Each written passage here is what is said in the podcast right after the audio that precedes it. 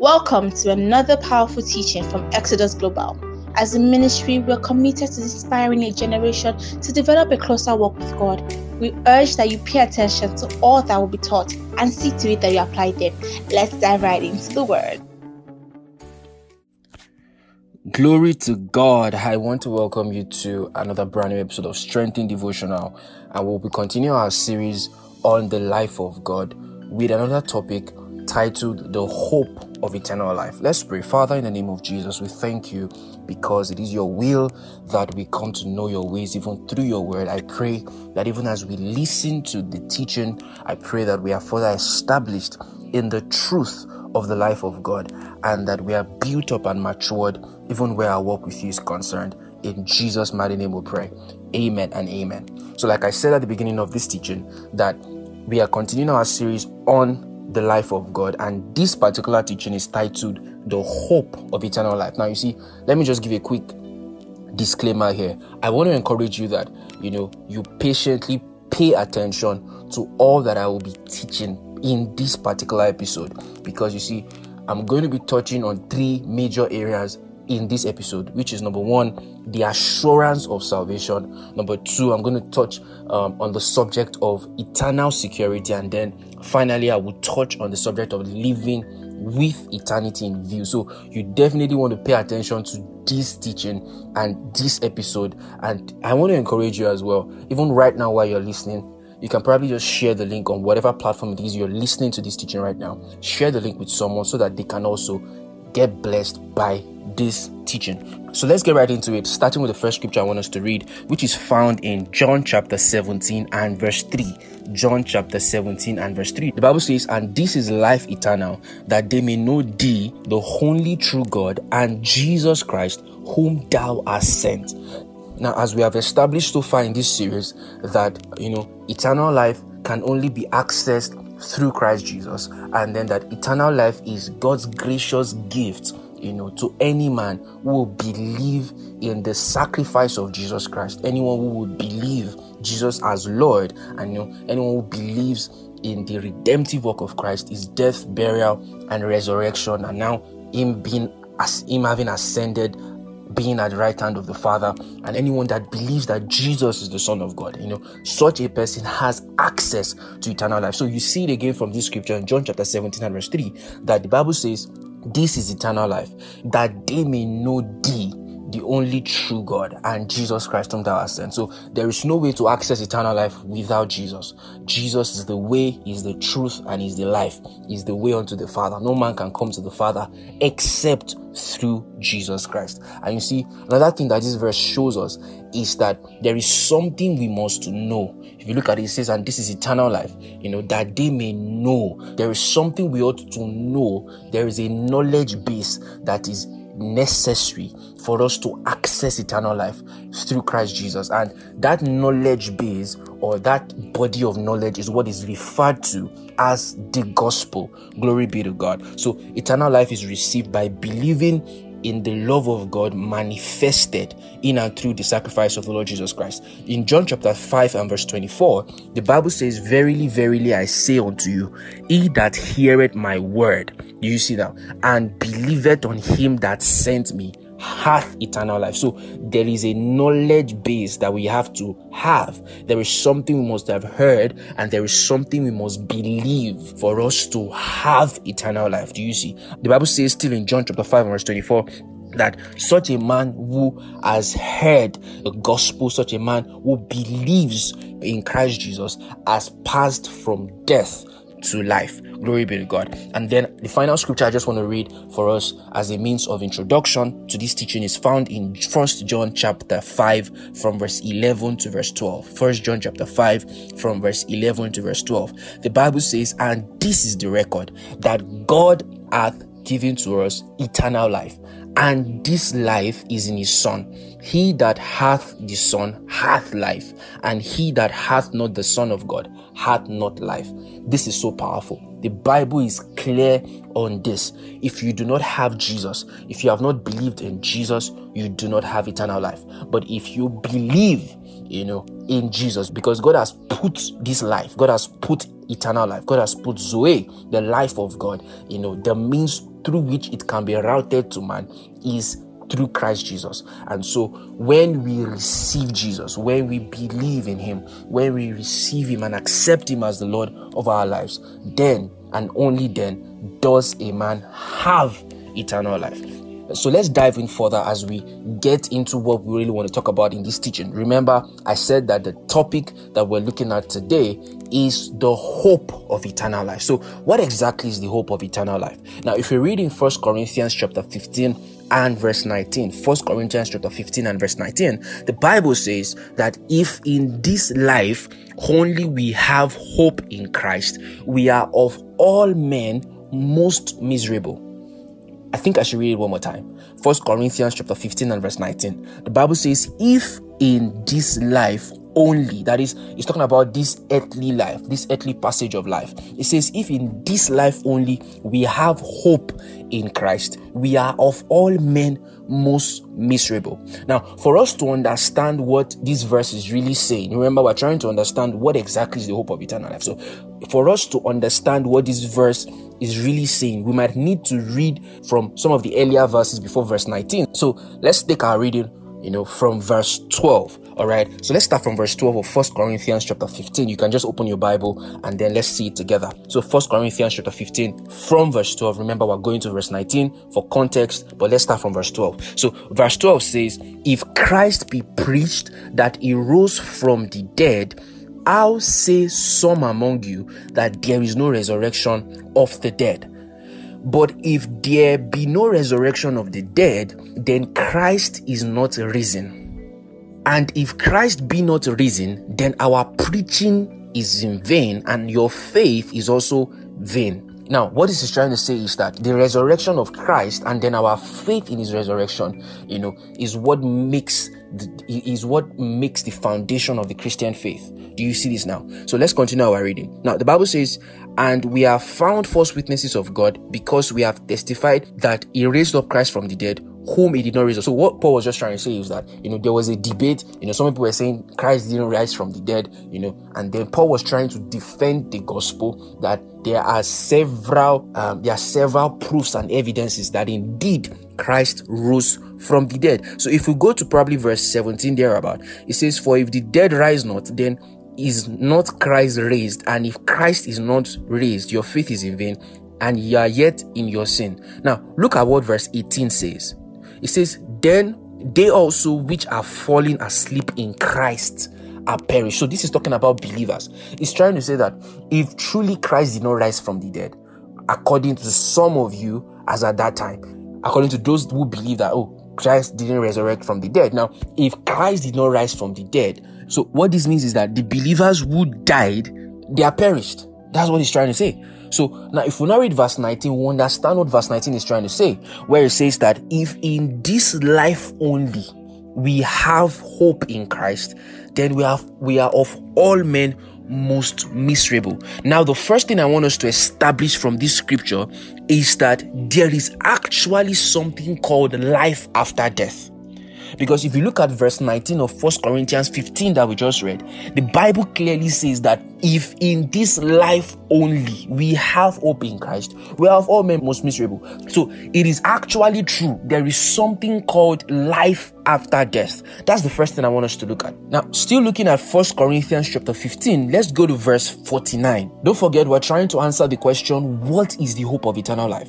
But you see, one thing we must understand is that we interpret scriptures with scriptures. So we can't just try to explain what the hope of eternal life is on what we think it is. We have to explain what the hope of eternal life is based on what the scripture defines it as. Now, so let's try to define what the hope of eternal life is. And, and remember, we're still looking at First Corinthians 15. So let's go to verse 49 to verse 50, and then we'll do verse 52 to verse 53. First Corinthians chapter 15, all right, verse 49. The Bible says, And as we have borne the image of the earthly, that is, as we have put on this earthly body, the Bible says, We shall also bear the image of the heavenly.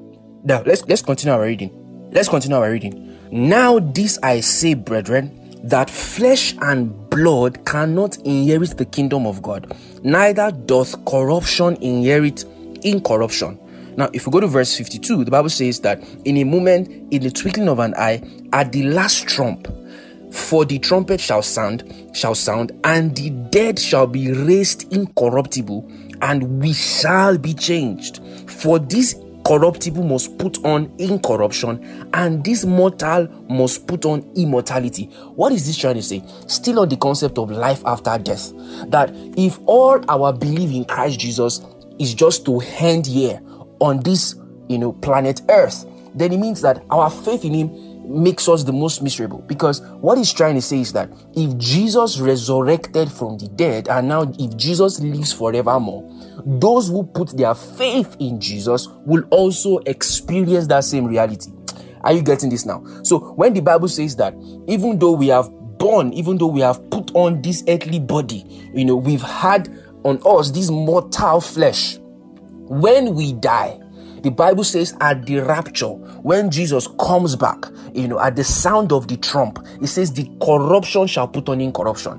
It means this mortal body will give way for that immortal body. So there is life after death. In fact, the Bible says, according to what we just read in First Corinthians chapter 15, from verse 49 to 50, that flesh and blood cannot inherit the kingdom of God. It means that when we are reigning with Christ in heaven, and, and mind you, I want you to just follow what I'm saying. I'm going to explain this furthermore in this teaching. But you see, the Bible says flesh and blood cannot inherit the kingdom of God. What this means is that in eternity, after this passage of life here on earth, we are not going to still put on this mortal body. That's what he's trying to say to you. So, the first point I want us to establish in explaining what the hope of life, uh, what the hope of eternal life is, is that there is actually life after death.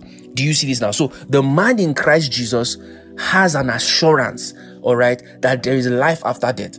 So the message is clear. If Christ died, resurrected, and now continues to live, then the believer will also attain this state. That is, when the believer dies, at the return of the Lord Jesus, at the rapture of the saints, those that were asleep in Christ Jesus or those that died in Christ Jesus, the Bible says they will be resurrected and then they will put on the heavenly body.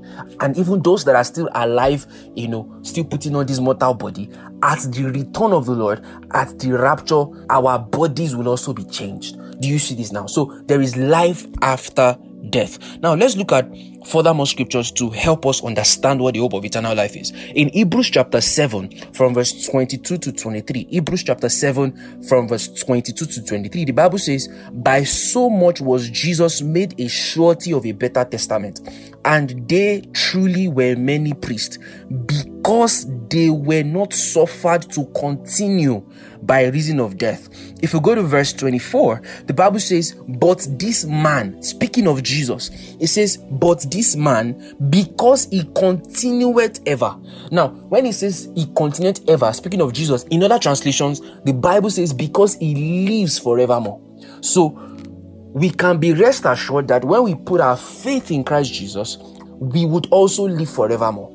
Are you getting this now? Now, I know somebody's already beginning to wonder does this mean that only believers will live forevermore? What about unbelievers? Now, I'm still going to get to that, but just follow, you know, what we're trying to build up. So, the Bible says that Jesus lives forevermore. All right. And in fact, in verse 25 of Hebrews chapter 7, the Bible says he lives to make intercession for the saints. Do you see? So Jesus is still alive. He's still alive, even though he's not here on the surface of the earth any longer. When he was on the surface of the earth, all right, he put on this mortal body himself.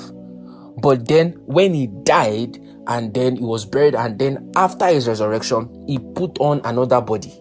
Do you see? To give us the picture of the reality of the believer in Christ Jesus. So, for the person who is wondering, what is the fate of unbelievers? It's very clear. Like I said, you know, if Jesus died, was buried, resurrected, and then put on the heavenly body, you know, put on you know, incorruption, put on immortality, and now he lives forevermore in eternity, then that is the fate of those who put their faith in Christ Jesus. So it's very simple. For those who don't put their faith in Christ Jesus, for unbelievers, it's clear, you know, that even though unbelievers will live forevermore, they will not have the same reality that believers have, which is simple that unbelievers are not going to spend eternity in heaven. It's just very simple. And I'm sure some of us know this already. Do you see? So let's continue looking at what the scripture has to say.